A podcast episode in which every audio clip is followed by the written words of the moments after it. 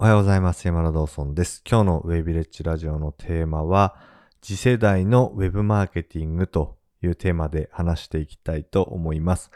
今日のテーマは少しですね、難しくなるかもしれないんですけれども、これからですね、インターネットでビジネスをやっていく方は非常に重要なテーマになりますので、ぜひ最後まで聞いてください。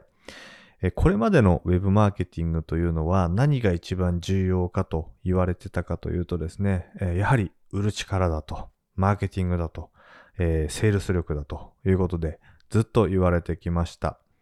えー、有名なですね、某マーケティング会社の人もですね、えー、言ってましたあ。商品よりもマーケティングが大事だと。えー、商品は何だっていいと。もうマーケティング力があれば何だって売れるみたいなことを言ってきました。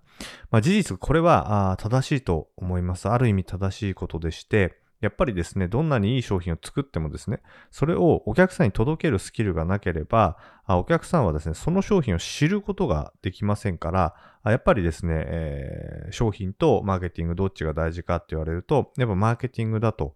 言われてきてたんですね。言われてきていました。ただですね、えー、ここ数年ですね、時代が随分変化してきていまして、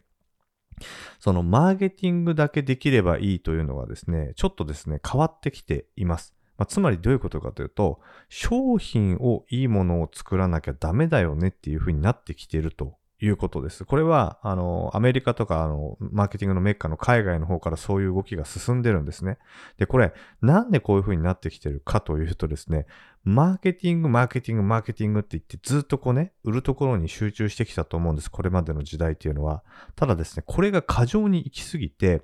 お客さんをですね、欺いたりとか、騙したりとか、あと、何ていうんですか、誇張しすぎたりとかして、お客さんを裏切るような、ことをやるような企業が増えてきたからなんですね。これは何も中小企業だけじゃないですよ。大企業もそういうことをやりすぎたわけです。それによってお客さんというのはですね、不信感を抱くようになってきたんですよ。そのマーケティングの手法に対してです。あ、これってなんかまた嘘なんじゃないのとか、まあ誇張してるよねとかってお客さんが疑い出してきてるということなんですね。で、こういうですね、いろんな問題が出てきました。ちょっと有名なところで言うと、えっ、ー、と、ドナルド・トランプのですね、えー、あの、大統領の選の時あったじゃないですか。あの時に、あの、あれですね、募集したんですよ。その、何でしたっけ？えっ、ー、と、募金っていうんですかね。えー、応援するための、その、寄付ですか？寄付あれを、まあ、ドナルド・トランプ運営が、インターネットを使って、えー、募金、寄付をですね、募った時に、いわゆる、その、お客さんの募金のチェックのところに、毎週ですよ。毎週、5万円、うん、その寄付するみたいなチェックボックスがあったわけです。で、それをですね、デフォルトで入ってるわけですよ。だからちゃんと読まないと、チェック外さないとですね、毎週引き落とされちゃうっていう事象が起きちゃったんですね。そういう事件が起きて、とんでもない金額をドナルド・トランプ人は返金したっていう、まあ、事例があったんですけど、まあ、こんな感じでですね、ちょっと過剰に、そのウェブの、これはね、いわゆるマーケティングなんですよ。要は寄付を求めるマーケティングなんですけど、それを過剰にやりすぎたりして、お客さんに迷惑をかけたりするっていうような事例とかが出たりしました。まあ、つまり、えー、あまりにも、要は結果を求めるがあまりにですね、過剰にいろんなマーケティングテクニック使ってね、ウェブ上でいろんなことをやりすぎたがゆえにですね、お客さんがあ信頼感を失ってしまうようなケースが増えてきて、これですね、えー、例えば、ヨーロッパの方なんかでは厳しく法律で規制されるようになってきています。で、こういう流れっていうのも、今ですね、日本に少しずつ入ってきているんですね。つまり、過剰な煽ったりとかやりすぎのマーケティングっていうものを、ま、排除していこうっていう流れになってるんですよ。なので、昔みたいに、えー、商品はね、その大したことなくても、売れるね、えー、力だけつけとけばいいみたいな時代っていうのは、もうちょっとですね、終わってきてるんですよね。だから考え方として、プロダクトファーストっていう考え方が、あだんだん浸透してきているということなんです。だから、ちゃんといい商品を作れば、お客さんはそのいい商品を使ってみて、あ、いいなってなって、で、売れるよねっていう考え方ということですね。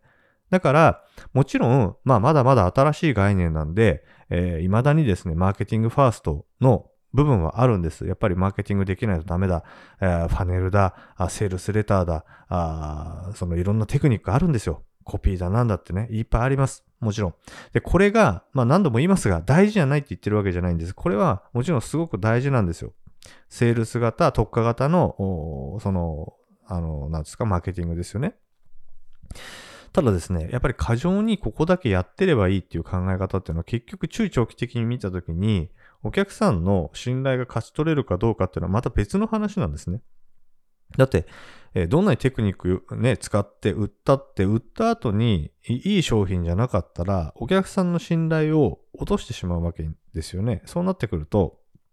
こう長い目で見たときに、なんだこれなんか買ったけど、全然この人の商品良くないじゃんみたいになっちゃったら、結果的にですね、長い目で見たときに、ずっと安定して売り上げって上げ続けられないんですよね。だから、あの、これからの時代っていうのは、ちゃんと商品も作りましょうと、プロダクトしっかり作りましょうっていう時代にどんどんどんどん変化していきます。まあ、その一つの、うん、ちょっとしたですね、まあ、例というかですね、えー、まあ、もっとわかりやすいのが NFT なんですよ。NFT。あれって、あの、コンテンツファーストなんですね。つまり、あもちろんいろんな背景ありますよ。いろんな背景あります。もっとただコンテンツのクオリティが良ければいいわけじゃない。あそこにはいろんなストーリーだったりとか、例えば背景があって売れてるっていうのはもちろんあるんですけれども、あれって見ていただきたいのは、まあ、ただの画像なんですね。NFT って。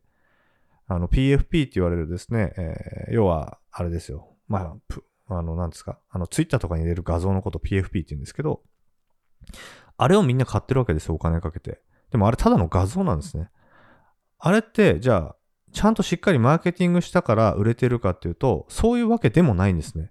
まあもちろん仕掛けてる側います。マーケティングで仕掛けてる側いるんですけど、ただですね、この NFT の商品自体がしっかりしてなかったら、じゃあ要するにまあめちゃくちゃ下手くそでへんてこりんだったら、まあ買わないよねっていう話ですね。だから、あのー、まあ、あれが非常にわかりやすい一つの例がと思います。だから時代というのはですね、えー、よりですね、まあ、あの、プロダクトファーストになってたり、あとコミュニティファーストになっていくということですね。だから、今までみたいにマーケティングで、えー、ゴリゴリ売ればいいとか、ファネルでゴリゴリ売ればいいとか、まあ、そういうですね、時代っていうのは、あちょっと変わってきてるということなので、えー、何度も言いますが、マーケティングファネルやセールスレターとののスキルっていうのは非常に重要なんですけれども、これだけ勉強しておけば OK みたいな時代っていうのはもう変わってきてるので、しっかりですね、これを聞いてるあなたも自分の商品をどうやっていいような、いい商品を作ろうか、どういう価値のあるものを作ろうかということをですね、真剣に考えていくということがものすごく重要になってくるということなんですね。